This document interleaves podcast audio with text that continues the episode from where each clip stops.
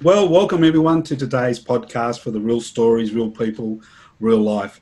Our guest today is a philanthropist, business owner, songwriter, but anyone who sees this will know he is one of Australia's wildest acts on stage. He entertains everybody.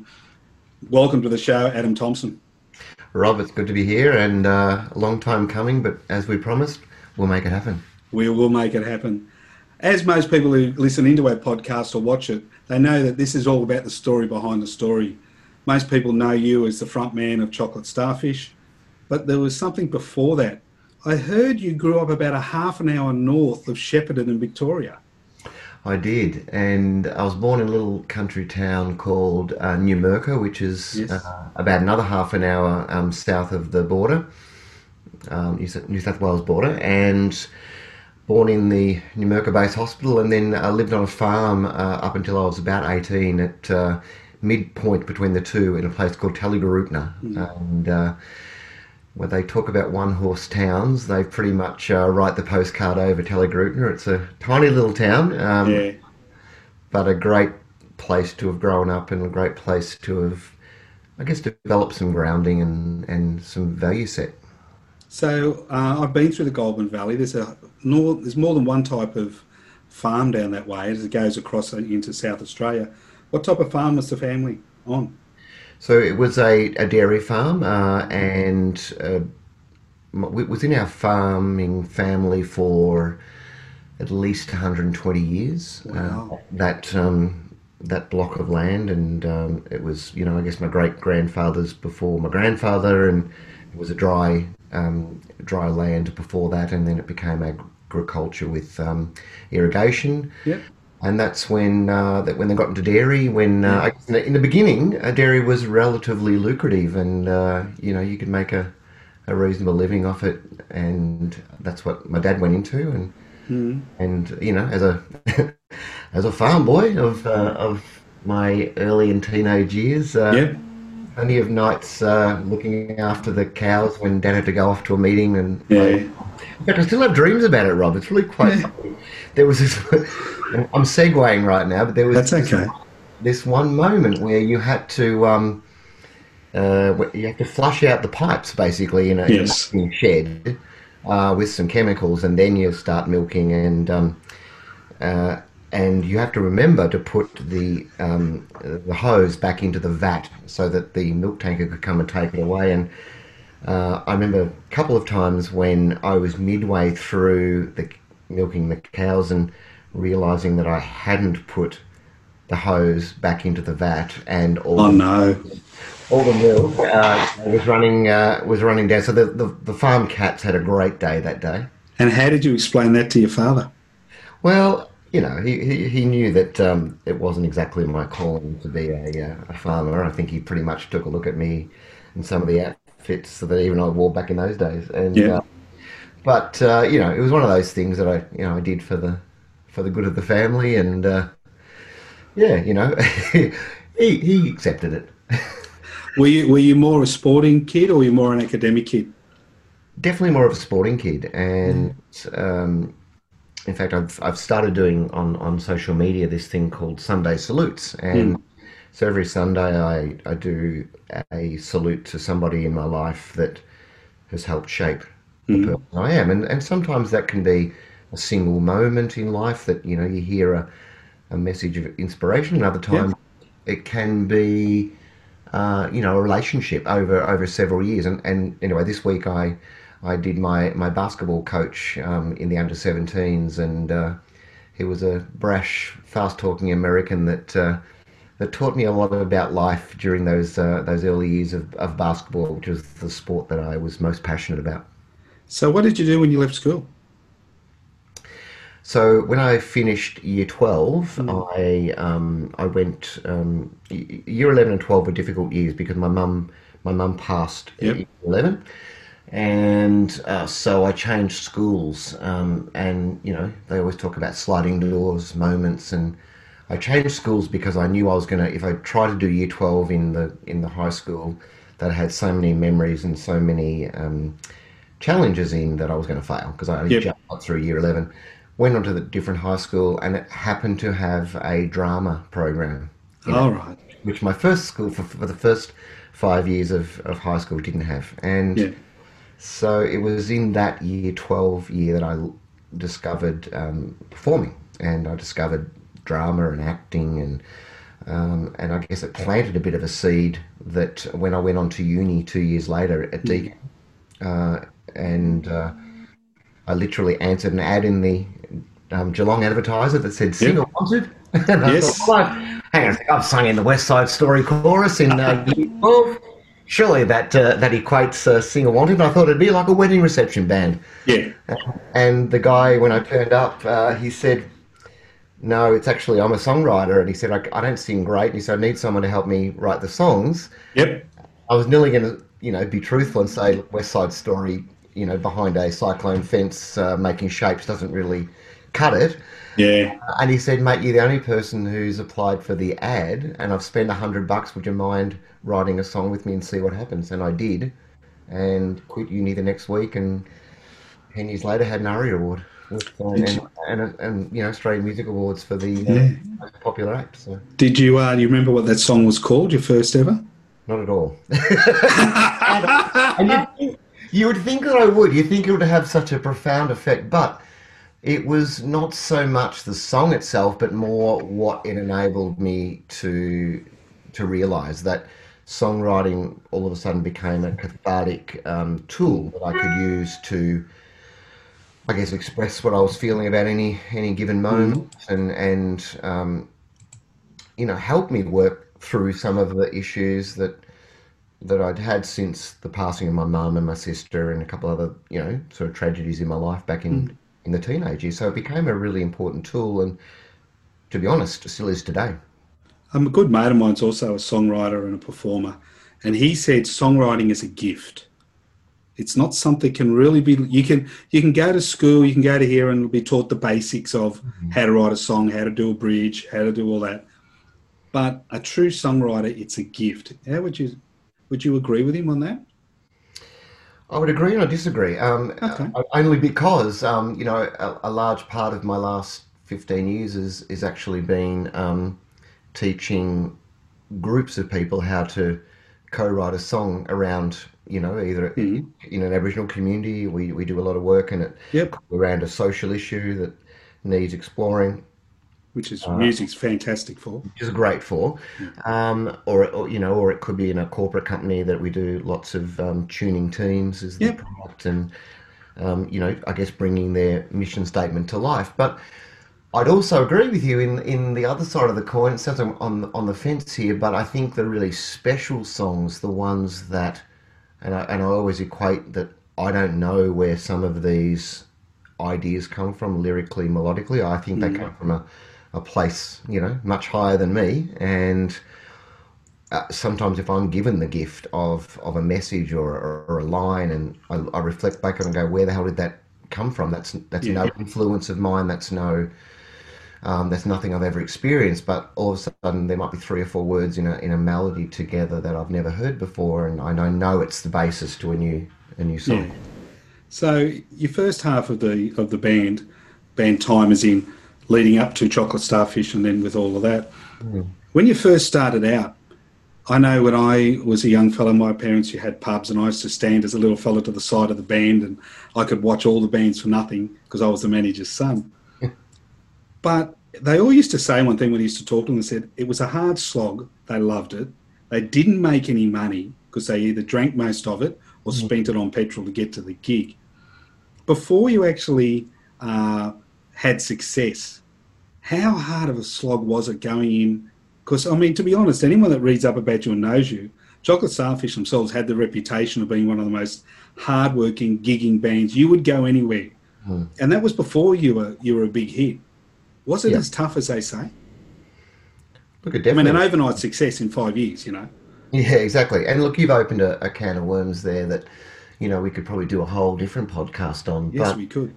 It's about where the industry currently sits and talking about the hard slog, but I guess what you've got to realise is that when I answered that ad back in Geelong, that was like 83, and it was 1993 when we put out Your Survey. So that's a 10-year period with a lot of bands that, you know, I call them, you know, the nilly bands. They nilly got there, you know, and no matter what your field of pursuit is, there's a lot of moments that are nilly, and that. But I think they also make up the capacity of what you know you have when you are given that one opportunity or two opportunities to really make a difference. You've had those inverted commas failures, and you've had those struggles and those down moments. So the 10 years even before Starfish were just as hard of a slog with different lineups and different, you know, band names, etc.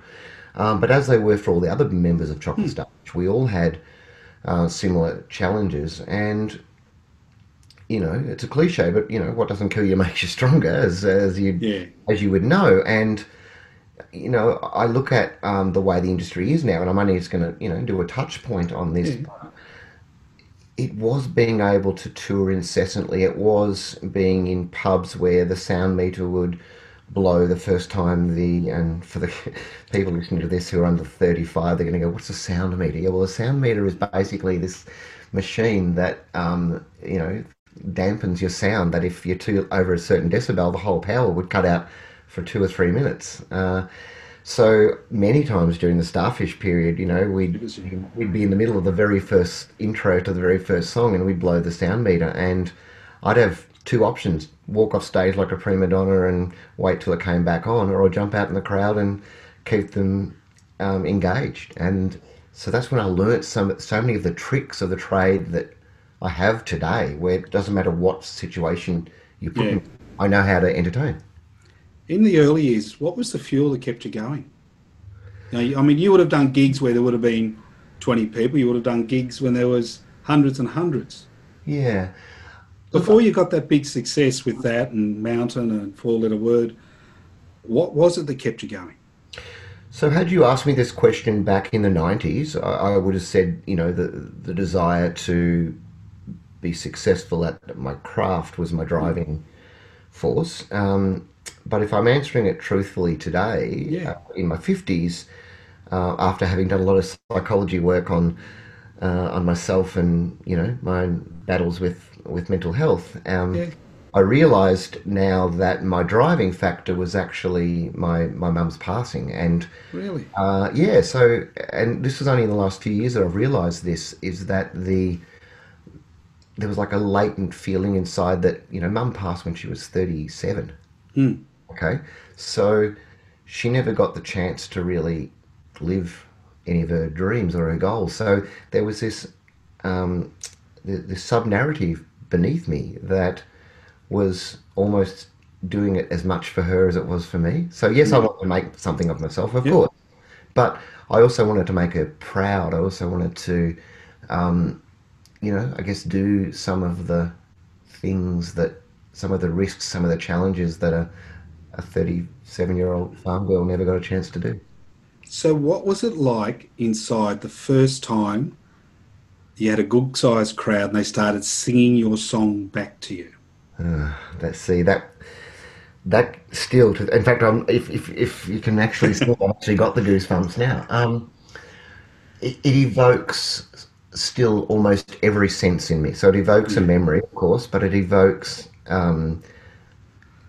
smell. I can actually smell the full crowd singing with, and condensation dripping off the ceiling of this pub in Geelong, and you can hear the sounds, and you can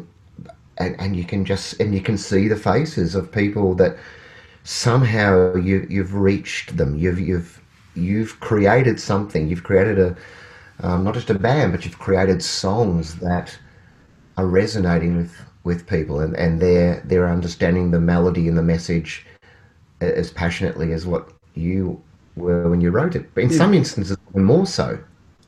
The band took a break, but I'm sure you didn't.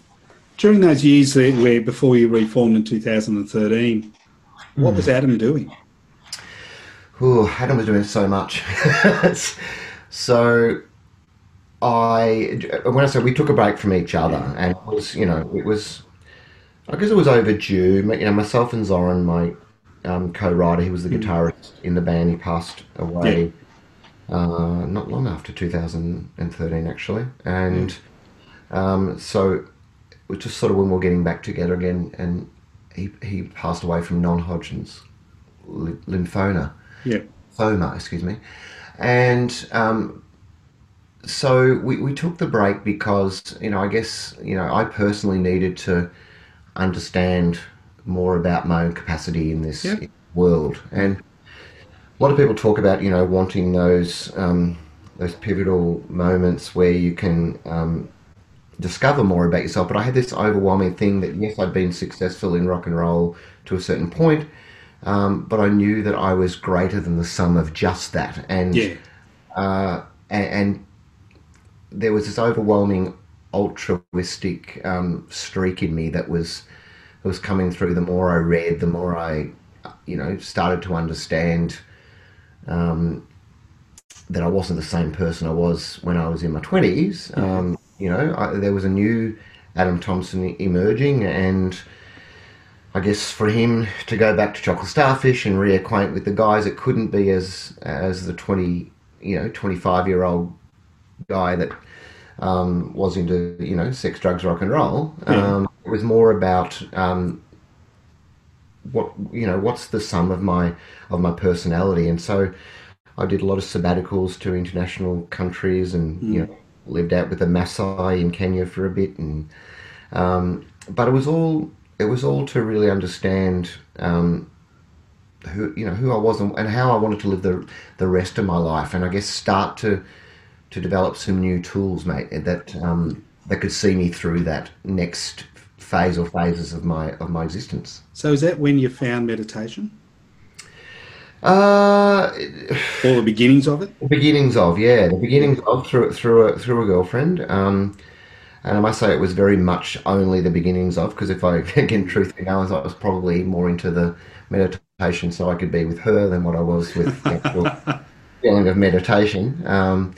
But it was actually around about 2008 when I really experienced proper meditation through my guru in India, a bloke called Sri Sri Ravi Shankar, who runs the Art of Living, and it's an interesting.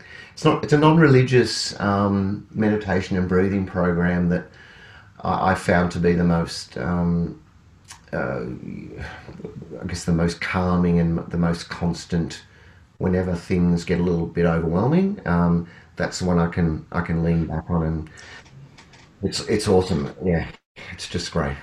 Now, calming and constant isn't something that most people that see you from the outside the stage think of you. But before we get into that and the comeback and what you do now, I was looking at you going, I've been privileged to meet a lot of artists, a lot of performers, a lot of people that go on stage of any form, and many of them are different person off stage to on stage. On stage they feel quite safe, and they'll do things on stage in a good way then that they will never ever do off stage. Do you see that a lot in your fellow performers? I do.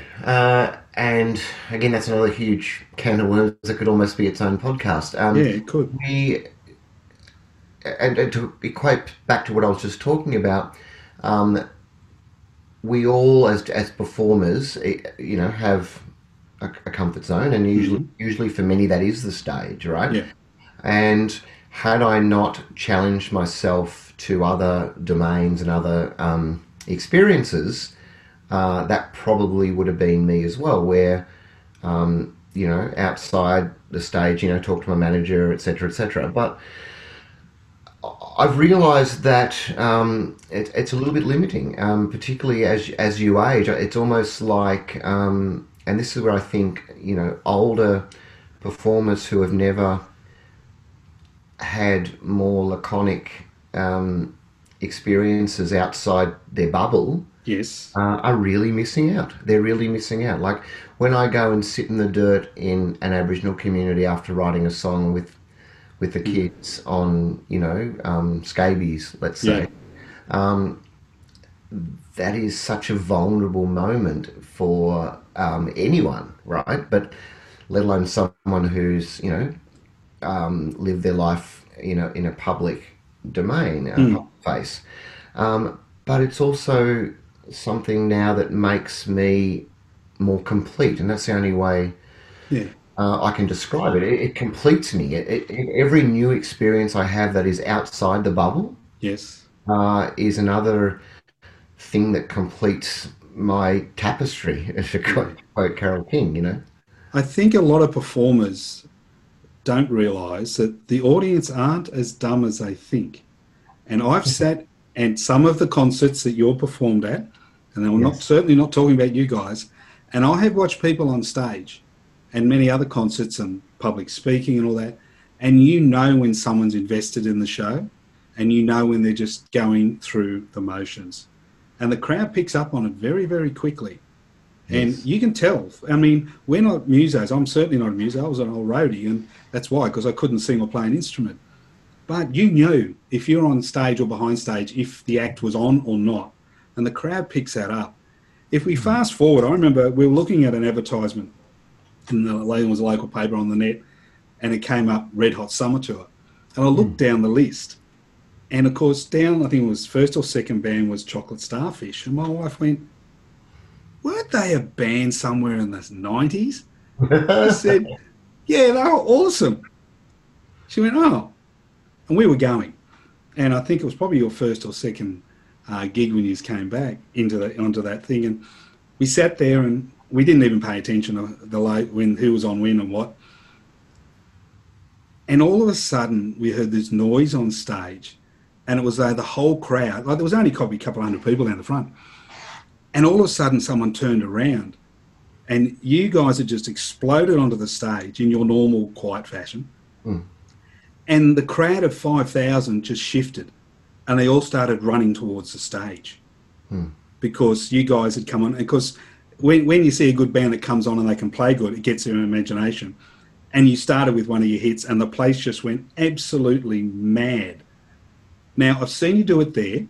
I've seen you do it at the Enmore Theatre when you did Bohemian Rhapsody. So I have been asked to ask you this question.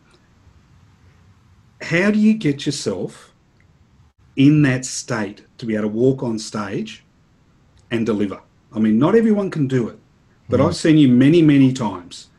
And I don't think I've seen you, and I'm not saying this for the sake of it, I don't think I've ever seen you guys not put on a good show. It's not easy just to flick the switch. Even when you've had a bad day, you've got to walk out on stage and people expect Adam and the whole band to be on. How do you do it? Well, it's if it was your wife who asked the question, which I hope... Well, I'm not sure who asked the question for you to ask. It was my wife, yes. It was your wife, well. Mrs. Elliott. It is a very, very hard thing, and... It takes an incredible amount of energy, and it doesn't end when the last encore finishes either. No. So I talk about recently my struggles with anxiety and depression. Yeah. I put myself in such a state of readiness, and it's such a build-up that it takes me 5 hours to come down, and I'm not exaggerating. No. So if I walk off stage at 11... without drugs or any downers, yes. I would be lucky to be asleep by 4 a.m. when the rest of the crowd has gone to sleep. So how do I flick the switch on? It's a set of processes. I run, I do a lot of vocal warm-ups, but I also mentally meditate as well. So I get myself in that zone so that I almost... imagine what the crowd's going to be like. I almost will them, if you want, to come on this journey with me. But I think layered over that is the intent of which it comes from. And you mentioned it before about if a band are just dialing it in and they're there for the money, they're there, whatever, you feel it. And I overarchingly, when I walk on stage, I have to come from a place of love that I want that crowd to have the best night of their life. Now, whether they do or not, I'm kind of powerless, but if I can give them every bit of energy I've got, yes, for 90% of those people, it ends up being the best night they've ever had because they can feel that emotion coming from me. Yeah, it's a question I ask everyone, doesn't matter what field they're in. There are times when you've got to walk on stage. I know when I've emceed and you've had an average day, you've got to be in state because people expect you to do it and yes, walk on. I remember I was at the gig when Vanessa Amorosi played her first gig back in Australia after being overseas. And I heard later that she was incredibly nervous and she was a little worried because she didn't know people would still remember her. Mm. And I think she got through to her third song and the crowd started to sing back. And as you were talking before, and she got emotional on stage. Mm. And it was emotion for a good way. When you guys came back, did you go through the same journey? Yes. So we it was amazing. We got onto the Red Hot Summer Tour in 2013, and yeah, Zoran was just around still, but I think he was not well, and I wasn't sure of how I'd perform. I knew I had all the other skills and all these other ways of being, but I probably wasn't match fit. I wasn't physically fit, and we went on, and probably similar to what Vanessa experienced, the very first gig, it was actually overwhelming how much the crowd switched on. Yeah. And then inside I went, oh shit, I've now got to do this for the next 15 shows, right? Yeah. And they've got to be better than the last one. Yeah. So by the time I got to the last one, and this is where anxiety can be, you know, and your own vision, which you've got to balance. You talk about balance. I was so worked up that I hadn't slept for 4 days before the last show at Jacob's Well. So in my history, I've never cancelled a show except for that one. And it was just, it was our comeback. It was like the last show of the tour, but I had to cancel. I was very unwell. But when we got back on Red Hot Summer Tour last year and did it again, and we went back to Jake as well, and I've got a lot more, things in my toolbox that help me deal with this now. I made that announcement, really openly and vulnerably to the crowd that I had to blow this out 5 years ago. But thank you for waiting and thank you for, being part of our lives in the meantime. And man, the response from the crowd was something I've never heard before. There was just this overwhelming, spontaneous applause because I guess I just opened up my heart even further. And that's what every performer should do. They should. Yeah. I think crowds are a very good barometer. And when you're open and honest with them, it doesn't matter if your crowd can be someone you're going to see to sell a product to or the person that you're serving at Woolworths. It's all the same. You're open and honest. They do pick it up. Yeah. Now, one of the other reasons I did ask you to come on the show is because you're more than just a performer. Part of your life is being a bit of a philanthropist, and you've got something called Music Manic. Muso Magic. Muso Magic, yes. Yeah. Tell us a little bit about that, because that's just not all about the corporate side. There's a bit of a soft side to you in that as well. Yeah. That a lot of people don't know. So, Muso Magic's the parent company. It's a big beast, actually. So it's got lots of arms to it. We started off, working in high schools for the disadvantaged kids back around 2000. And it started, actually, when the very first year that they put Australian Idol on TV, and I just, I froze with this, and, kids were crying, and there was all those classic bubbles, and I thought, my God, that is just not why I create. That's not why I perform. It's not about judgment. It's not about, being in the top 20 or the top 100. It's about what this creative sphere can give me. I've got to design something that's the opposite to that. So I did, and I designed something that was all-inclusive for creativity, for people that have never done it before, but know that there's, like every single one of us, know that there's a bit of a story inside us, and if we contribute to the greater good. So it started with schools. Not long after that, went out to Aboriginal communities, and that's where we still work even today, for the last 20 years, we've been helping Indigenous kids and communities write their story around social issues, and you know, it can be anything from cyberbullying all the way through to like heart disease, rheumatic heart disease, for example. And then of course went over to India as well. So that's another big passion of mine. We've got a music academy in Mumbai where we've got a young couple who look after kids from the slum areas, and through our charity, which is called Musikarma. So that's one of the arms. So Musikarma is the charity. Yes. Teams in Tune is the corporate side. Yep. And Empower is the youth program that is for schools and featuring peer mentoring. So first, I'll go on the corporate side. Have you ever been in a situation where the corporate stiffs, as many call them, just find it hard to open up and embrace the music side of it, to relax and... Yeah. So they find it hard every time. I mean, every single time it's a challenge. And with the corporate side, we rarely tell them what they're going into. So with the core team of the HR department, we just label it a team engagement day, and they turn up because...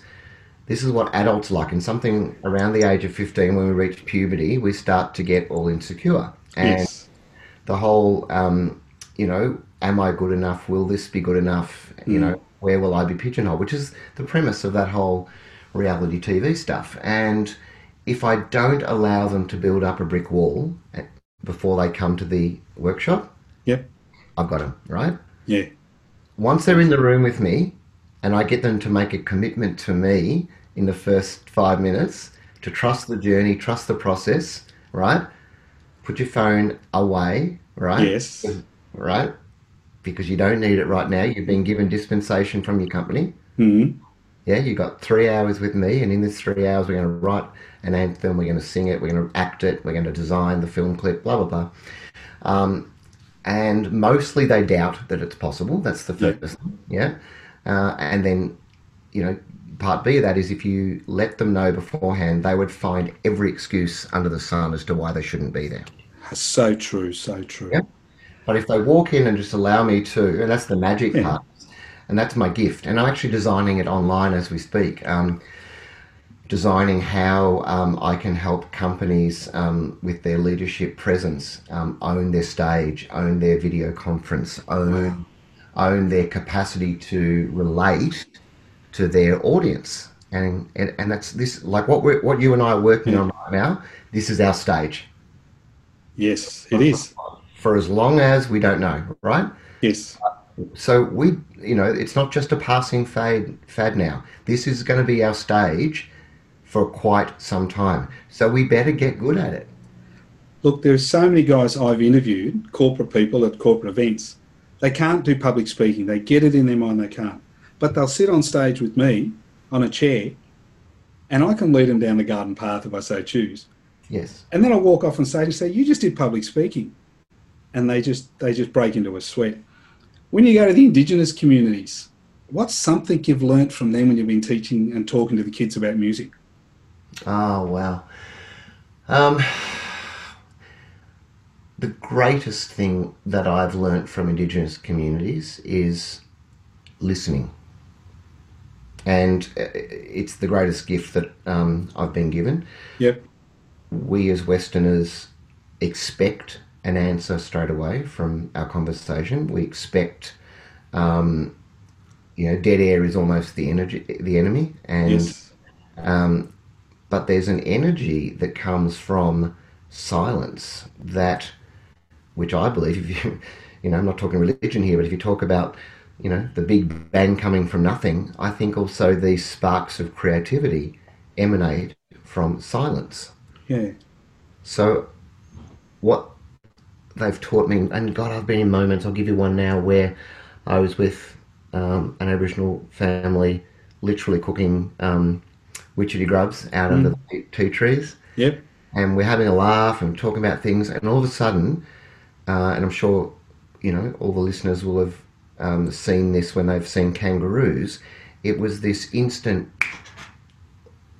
and it was this pause for about, and the two women and the guy, and they just froze and looked off in a direction and froze for about 20 seconds and came back and said, "We got to go." And I said, "Why?" And he goes, "Kadacha man.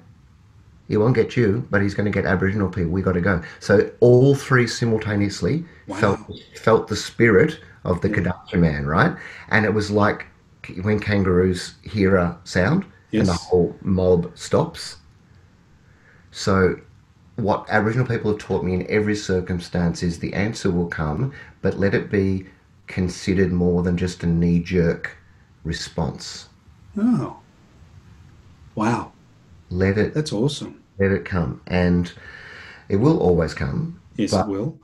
But usually people just, and you know, and we've seen the other degree where people just incessantly don't stop talking and half the time without any, you know, fabric to their conversation. But Indigenous communities have taught me to listen and just to pause. Wow. And so what does your charity do?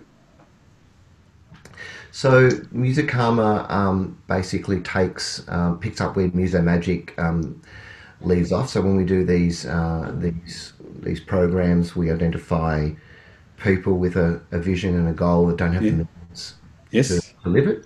Yeah. So, for example, we and India's been a big part of that as well. So the young people that work over there for us are from slum backgrounds, and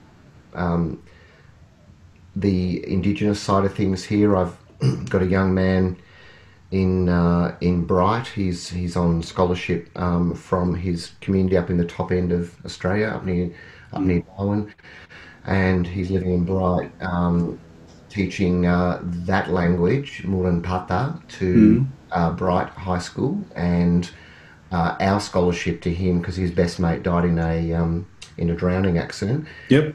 His scholarship from us to him is teaching him logic and how to be a producer, so that when he goes back to community, he's going to be able to not just run our programs on key messages, but he's going to be able, as a traditional owner, capture the stories of the land that the whitefellas are not meant to hear. Yes. Right? Yeah. So he'll have the capacity to capture those stories from the elders, keep them in vaults that only have a record of, and the language and the stories and the song lines won't be lost. Yeah, that's awesome, because it doesn't matter whose history or what history. A mate of mine who's a songwriter once said, every time grandma dies, a bit of history dies with her. There's always something that's not passed on, and I think Indigenous history from all over the country, doesn't matter where it's from, should be kept, good, bad, indifferent. We need to know exactly what happened before us. We need to know where things came from and why and how people think. I think that's absolutely awesome, mate. So our TV show that's on NITV, it's called Outback Tracks, and it's not only is it the songs and videos created by the kids, but we've got these segments, and they're all around positive messaging, not just for Indigenous but for everyone. So there's a segment called Mob on the Job, and our host Mitch Tambo is actually you might know of Mitch. He did that version of You're the Voice in language. Yeah, I've heard of him. Yeah, and he's our host on that show, and he follows everyone from council workers all the way through to guys who are bank tellers, all about what they had to do for their job, why it's important, what they've learned. So it sort of demystifies the steps for a lot of young kids who then relate to it a lot more. So if today's Adam Thompson went back to Geelong and he looked up and there was the 20-year-old Adam Thompson just starting out on his journey, and he walked down and he went, "Hello, Mr. Thompson, how are you? I've been told to come and say hello." And you're standing there, resplendent in your red kilt and all that, looking up at him. Yeah. What would you tell a 20-year-old Adam? Ooh, the only bit of advice I'd have, I wouldn't change much, because I think every experience I had was the one I had to have. Yes. True, very true. Very, I think it's very true. And and there's a woman that I know called Jill Hicks, and she's got this mantra that if it was not for da-da-da, this wouldn't have happened. True. Oh, that's a good one. It's a great one, isn't it? Yeah. And sometimes when it happens to you, you think, I wish that didn't happen. You even utter the words, I wish that didn't happen, why couldn't it be different? But it always happens for a reason, always puts you in a better place if you can learn from it. So the only bit of advice I'd have to that 20-year-old is to still have his work ethic, still have his dreams and his goals and his desires, but I'd probably tell him to worry a little bit less. So because, I probably, worried too much about things and I realised in later life that was the anxiety. Yeah. I think we've all been guilty of that. We always finish up with a similar question. If you and your wife are sitting on a lovely picnic bench down at Albert Park and there's room for 3 other people to come and join you. Yes. Who would you have and why? Oh, okay. So I'd have Freddie Mercury because I don't have any other musical idols, right? It's not a bad one to have. It's not a bad one to have, and you've seen me do Bohemian. And I was never trying to dress up like Freddie, like a tribute band. I just wanted to deliver his songs and that band's songs with passion. So, but Freddie and I share a very common belief that everything can be bigger and everything can be better and everything can be greater. And so I'd have him because it would just make a fabulous night. Be a long night. It'd be a long night. It would be. I definitely have my guru Sri Sri Ravi Shankar there because he just taught me so much, and I wouldn't be the person I am without him. He'll be my Sunday salute in the next few weeks. So for those who watch Adam Thompson Official, you'll be learning more about him. And I have the third one. You can have a fourth if you really need to. We can pull up another stump. Yeah, we probably can. Look, I would think I'd like Mum there. And I think I'd want Mum there because I never got to converse with her as an adult. So she'd only remembered me as a kid, and I've only remembered her as a 14-year-old, and that was when she passed. So to have a dinner party and for to get her to meet my wife Mel and to, I think it's just talk to her as an adult would be one of the greatest gifts. In fact, it's the reason why when I watch Costner's Field of Dreams, when his dad comes out of the cornfield and he has that. I'm getting quite emotional now. When he has that moment where he gets to play catch, with his dad, right? Yes. And there's no one else there, and his wife's watching on, and just to be able to sing a song to Mum and just to talk with her for an hour would be one of the greatest gifts. Mate, it would be. I think we've all a little bit on the same side there. We'd all like to be able to do that with one of our parents that have passed, and. I think that's absolutely awesome. It's been an absolute brilliant chat with you. I'm pretty sure everyone's going to understand now that there is a very different side to Adam, not just the wild man on stage. There's a heart as big as his performance. That's the best thing I can say about talking to you today. It's been a privilege. I cannot wait to be standing in front of you again when we're gigging, sitting there and just lifting up a cold can going, "G'day mate, how are you?" Because we are looking forward to, I think the whole country's looking forward to getting back to some live music as soon as we can. Wonderful. And, just hang in there everybody because, nothing lasts forever and we all know that. So just make the most of wherever you are. And I think that's the only bit of closing advice I can give. It's out of our control. So control the things that you can and that's your happiness towards the current state, and that's all you can do. Mate, and as I always say at the end of my podcast, have a groovy day. Thanks, Rob. Hello, everyone. Thanks again for listening to today's podcast. Don't forget, These podcasts are brought to you by Resilience Sales Coaching. You can find us out on the web at www.robelliott.com.au. I hope you have an absolutely awesome day.